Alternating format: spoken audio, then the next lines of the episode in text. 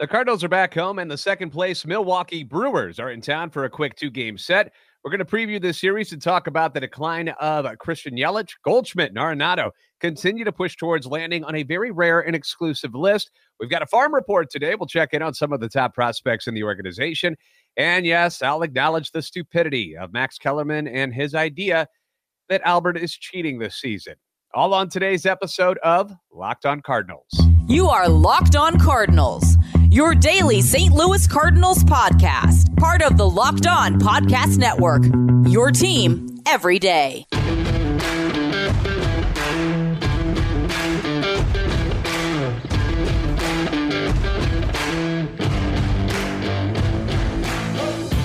Hey there, Cardinal fans. I'm JD Hafford, and I'm a national radio sports anchor, born and raised in the Lou, lifetime Cardinals fan, and I am your host for Locked On Cardinals, part of the Locked On Podcast Network covering your team every day. You can follow me on Twitter at JD Sports Radio. Follow the podcast at LO underscore Cardinals. I want to thank those of you who make Locked on Cardinals your first listen every day. We are free and available wherever you get your podcasts iTunes, Spotify, Google Podcast.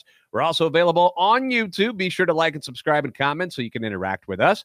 This is a show serving Cardinal Nation and giving the best fans in baseball all of the info about the birds on the bat. So let's start off with this Max Kellerman garbage, shall we?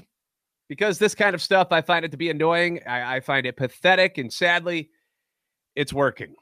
And I hate that because this is why Kellerman and other national hosts say the things that they do so they can get the hits, the likes, and get the attention. That's the point of this.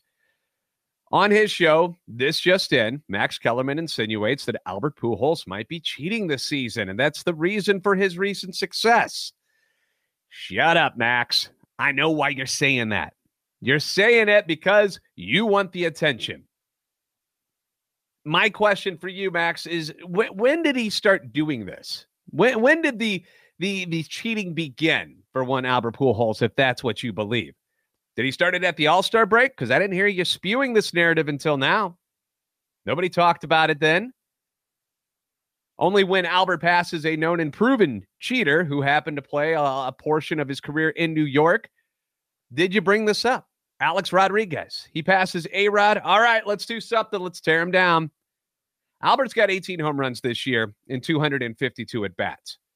Was he cheating last year when he hit 17 and 275 at bats, Max? Why does this magical concoction that he's come up with seem to work exclusively against left handed pitchers, where he's hitting 200 against them this year.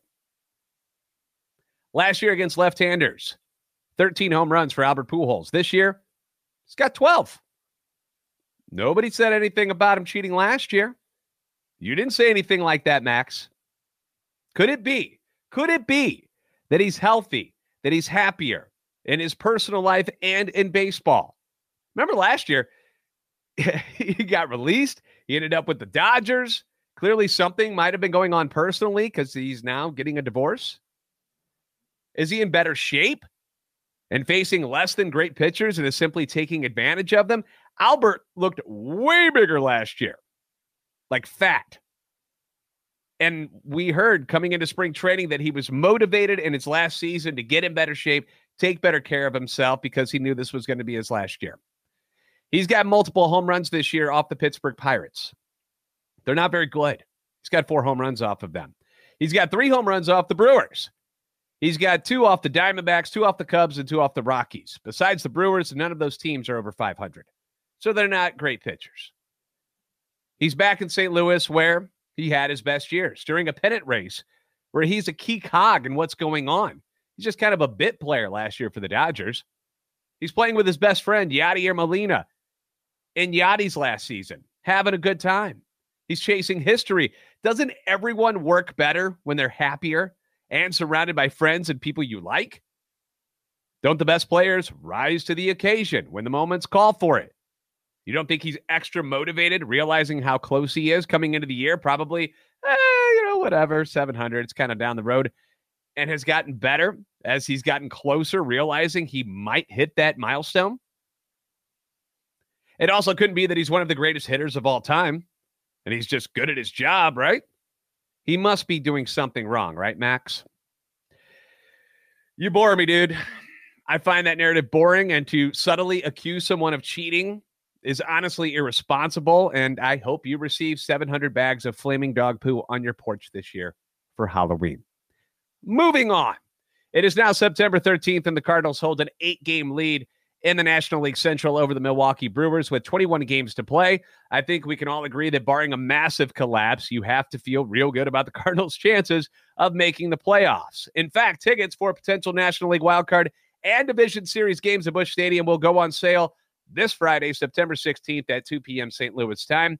Tickets for the three potential NL wildcard games and three potential NLDS games will be available. You can find them online at cardinals.com slash postseason. You can also call them at 314-345-9000. In person, they'll be available at the Busch Stadium box office beginning on uh, Monday, September 19th at 10 a.m. St. Louis time. Now, depending on the final regular season standings, the Cardinals could host all three NL wildcard games in a best of three series at Busch Stadium beginning Friday, October the 7th. If the Cardinals advance to the NL Division Series, they could host as many as three home games beginning either Tuesday, October 11th, or Friday, October 14th, depending upon the seeding. Ticket details for possible National League Championship Series and World Series games will be announced at a later date. But I wanted to get the info out to you as Cardinals fans, just so you have it there. But let's pump the brakes for a second. We're not quite to the playoffs. Let's talk about what's going on right in front of them, and that is the Milwaukee Brewers. The two teams play four games against each other the rest of the season. First two will be tonight and tomorrow at Busch Stadium. Now, on the Cardinals side of things, you're trying to maintain your comfortable lead in the division as well as keep pushing towards that slim outside chance of catching the Mets for the second seed, or even if the Braves overtake the Mets at some point, you'd have to catch them because they've got a better record. But as I've said before, that's going to be really, really tough. It's not impossible, but it's going to be really tough. So that is what the team is striving for right now as we go down this final stretch.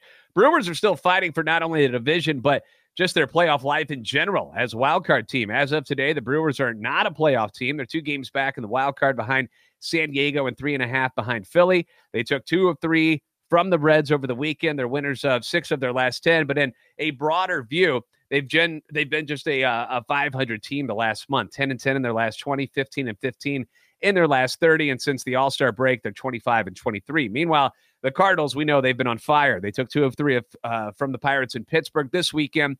They're winners of seven of their last 10, 13 and seven in their last 20, 22 and eight in their last 30, and 33 and 14 since the All Star break. So that's why they've got this lead in the division. So, what happened to the Brewers? Many people are going to point at uh, the trade deadline where they sent their closer, Josh Hader, to the Padres as kind of the tipping point where things went south. It, it's kind of screwed up the team chemistry from those that I've talked to who are fans of the Brewers. Uh, it upset and shocked the clubhouse. All of those are possibilities of why things have happened. Also, injuries have uh, been an issue for them, especially in the pitching. Eric Lauer, Aaron Ashby, Freddie Peralta have all hit the uh, IL. Christian Yelich, I, I point at Christian Yelich a lot here because he's been a shell of his MVP form that he had back in 2018. That season, if you remember, 326, 36 home runs, 116 RBIs, 22 stolen bases, OPS of 1,000. He was incredible. And it was maddening to watch it because I remember because before he got traded to the Brewers, he got tra- he was uh, told, at least from what I remember reading and hearing on talk shows, was that the Cardinals wanted Yelich. The Marlins said no. We're not moving him. And instead, the Cardinals had to trade for Marcell Ozuna. And that was when they were trading Stanton and uh, Ozuna. And then eventually Yelich became available. He goes to the Brewers. And I remember when it happened, and I was like, dude, that sucks because we wanted Christian Yelich in St. Louis. That was the guy that I had heard the Cardinals were targeting. The next season, Yelich again on his way to another MVP season. He was hitting 329 with 44 home runs 97 RBIs, 30 stolen bases, and an OPS of 1100. And that's when he fouled the ball off his kneecap on September 10th, and he fractured his kneecap. It ended his season. He finishes second in the MVP to Cody Bellinger that year, but he did win the batting title for the second straight year. Now, that offseason, the Brewers locked him up for nine years, $215 million, gave him an extension. And why wouldn't you? I mean, look at those numbers. They're they're bonkers. He was coming off two incredible seasons. He was only 28 at the time. But since then, it's been a drastic decline in production for him. You got the COVID year next. And he's coming back from the knee injury, hits 205, 12 home runs, 22 RBIs in 58 games. 2021, back issues in the early months landed him on the injured list. Then for the season, he hits 248, just nine home runs and 51 RBIs in 117 games. I mean, think about that. Only nine home runs for Christian Yelich in 117 games. Wow. And then this year, through 133 games, he's been relatively healthy. He's at 261, just 12 home runs and 50 RBIs. The dude's making $26 million this year and will do so for the next six years. And uh, then it will drop down to um, $20 million in 2029. He's going to be 37 at this point. So that's got to scare the living hell out of the Brewers, who, you know, they're they're a mid market to smaller market team too, just kind of like the Cardinals. Um, their payroll's at 135 million this year. So, um, you know, you having somebody on a decline the way he is and have all that money locked up in him, that's that's got to be frightening. Uh, the Brewers have made some really nice trades recently, though. Offensively, the 27 uh, year old left handed first baseman, Rowdy Tellez, great name, by the way, should be a NASCAR driver with that name, Rowdy, uh, has 30 bombs, which leads the club, 80 RBIs. He's been a steal since he got traded over to the Brewers from the Blue Jays. Uh, they gave up Bowden Francis and Trevor Richards last July, done a ton of damage against righties, not so much against uh, the lefties. Uh, he's hitting 179 over his last 24 games, so that's been an issue. Uh, shortstop Willie Adames, another solid acquisition by the Brewers in May of last year. They made a trade with Tampa Bay, uh, gave up J.P. Feyereisen and uh, Drew Rasmussen. Rasmussen has been quite good for Tampa Bay, so a good trade uh, for both sides. Adames got 28 home runs and leads the team in RBIs with 83, so he's been really good. Hunter Renfroe, that was a big one too. They've been, they got to be laughing at the Red Sox for that deal. Uh, Brewers got Hunter Renfroe back in December, and they gave Boston Jackie Bradley Jr. and two minor leaguers. Renfroe's got 25 bombs, 62 RBIs. Bradley Jr. got released by the Red Sox in August and is now at Toronto, and he isn't doing any better there. So far this season, the Cardinals lead the series uh, eight to seven. They've got left-handed Jordan Montgomery on the mound tonight. He beat the Brewers back on August 12th, throwing six shutout innings and striking out eight. Again, uh, the Brewers are a much better hitting team against the righties, where they hit 242 against lefties, only 215. So uh, the matchup favors the Cardinals tonight. Uh, the Brewers are going to be starting relief pitcher Matt Bush in what will be a bullpen game for Milwaukee. Bush is the uh, former number one overall pick by the Padres back in 2004. They took him as a shortstop, and he wasn't very good. Uh, always had a cannon of an arm, um, but wasn't very good hitting wise in the minor leagues. Uh, just to kind of put it out there, because I love looking at old drafts and seeing how teams have screwed it up. So uh, the Padres took Matt Bush at number one. Number two, two time Cy Young Award winner and former MVP Justin Verlander. Ouch. But um, Matt Bush has also dealt with personal and legal problems, alcohol issues. That's all been well documented. Uh, his career went sideways because of all that. But kudos to him to uh, getting his life back together. He got signed by the Rangers and came up with them back in 2015, and now he's on the Brewers. So um, he'll be the starter for Milwaukee tonight. Now we're going to get into how special this season's been for Goldschmidt and Arenado. They're about to to do something, or they could. I shouldn't say they're about to. They could do something that is very, very rare and very exclusive. So I'm going to explain that all to you here in just a moment. But first, betonline.net. That is your number one source for all your pro and college football betting needs and sports info this season. You can find all of the latest football league developments, game matchups, news, and podcasts, including this week's games. Uh, NFL Week One wrapped up last night. Seahawks pull off that upset over the over Russell Wilson and the Denver Broncos. Two huge fumbles on the goal line, kind of kind of torpedoed that game for Denver. But uh, this week we've got a huge matchup on Thursday night to get NFL Week Two started. Uh, the Chargers, who survived their game over the Raiders, will take on Patrick Mahomes and the Chiefs, who just blasted the Arizona Cardinals on Sunday. Mahomes threw five touchdowns, which was very nice, very nice for my fantasy team. I've got him in that one. Uh, Chiefs are three and a half point favorites right now. Chargers look like they'll be without their top wideout, Keenan Allen. I don't think he's going to play in this one. So I like the Chiefs in this one. Three and a half point favorites. Might want to put some money on that one. Just saying. Bet online, that's the place to do it. It's also your continued source for all your sporting wagering information, including live betting, esports, scores, the fastest and easiest way to check in on all of your sports and events, including MLB, MMA, boxing, and golf. Head to the website today, or you can use your mobile device to learn more about the trends and action. Bet online, where the game starts. All right, so Goldonado. That's been the phrase we've used for the two biggest stars on the Cardinals offense this season, and uh, deservedly so. Hold on, we got to put my thing. There we go. Got to get my get my thing up there. Uh, Paul Goldschmidt having an MVP caliber season, and I think most people would agree that he will likely win the award this year. He is threatening to win the first Triple Crown in the National League since 1937, despite tapering off a bit recently, uh, hitting just 205 over his last 11 games. So, quick rundown he's uh, currently second in the National League in batting average behind Freddie Freeman of the Dodgers. Uh, Freeman hitting 330.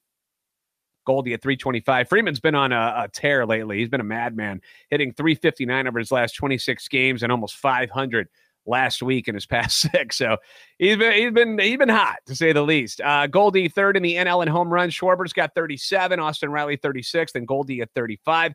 And then he's tied with Pete Alonso from the Mets uh, in RBIs with 109 to top the league. Nolan Arenado also having a doozy of a season too. He's seventh in the NL in batting average at 298, tied for eighth in home runs with 28, third in RBIs with 93. Both men are outstanding on defense. We know this.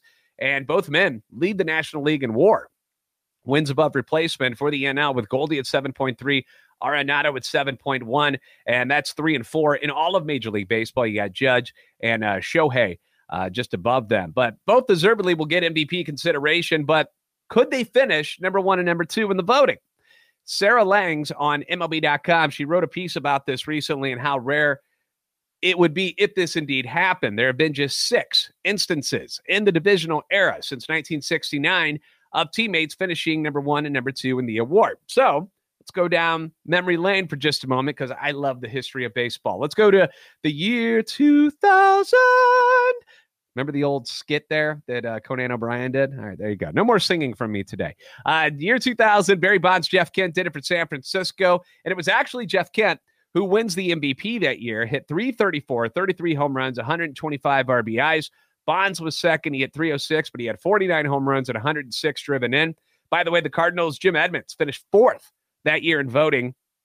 Big year 295, 42, 42 home runs, 108 RBIs. Good stuff there. Then in 1990, so we have to go another decade to find the next time it happened in all of Major League Baseball, not just the National League, mind you. 1990, Bonds and Bonilla, the killer bees of the Pirates, do it with uh, Bonds winning the award this year. This is one of his seven MVP awards, juice or not. That dude was incredible. You got to admit. Uh, anyway, that year, Bonds hits 301, 33 home runs, 114 RBIs, 52 stolen bases. You got to remember this is skinny Fastbury Bonds after all, back in 1990 before he beefed up. Uh, former Cardinal legend Bobby Bonilla who hit 280, 32 home runs and 120 RBIs, followed by Darryl Strawberry, Ryne Sandberg, and Eddie Murray, who was with the Dodgers at this point in his career. But those Pirates teams are good. Never won a championship, though. Uh, the year before that, 1989, Kevin Mitchell and former Cardinal legend Will the Thrill Clark did it again for the Giants. Uh, Mitchell that year, 291, 47 dingers and 125 RBIs, while Will hit 333, 23 home runs, and 111 RBIs. How about this? You ready for another blast from the past name for the Cardinals? Pedro Guerrero. Remember that trade? It was John Tudor to the Dodgers for Pedro Guerrero, for, and uh, he comes back 1989. Pedro Guerrero finishes third in the MVP voting that year, hit 311, 17 home runs, and 117 RBIs. Pete, as uh, was Pedro's nickname back in the day, had a good year. Uh, before that, 1983, Cal Ripken Jr., Eddie Murray again. This time he was uh, in his heyday with the Baltimore Orioles. 1979, Big Red Machine. You had Joe Morgan and George Foster, who did it for the Cincinnati Reds. And then in 1971, it was Vida Blue and Sal Bando doing it for the Oakland Athletics. And that's it. Those are the only instances in Major League Baseball where teammates have finished number one and number two in MVP voting. So if it happens this year, just realize how rare that is. And, uh, how special it's been to have both Goldschmidt and Arenado on the team this year. It's been really, really fun to watch, and uh, I hope they continue to succeed because uh, we're going to need them down the stretch here and in the playoffs for the Cardinals. All right, people like the farm report, so we're going to drop down into the minors.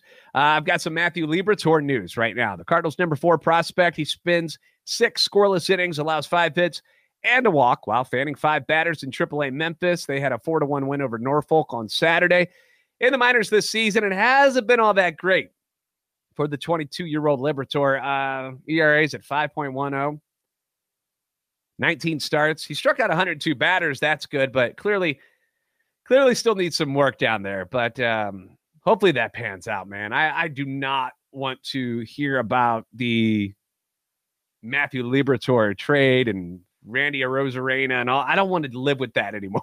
like I want to move on, and I hope Libby can uh, can come uh, up eventually. Maybe not this season, but next year or the year before after that, and be a big part of this uh, Cardinals rotation.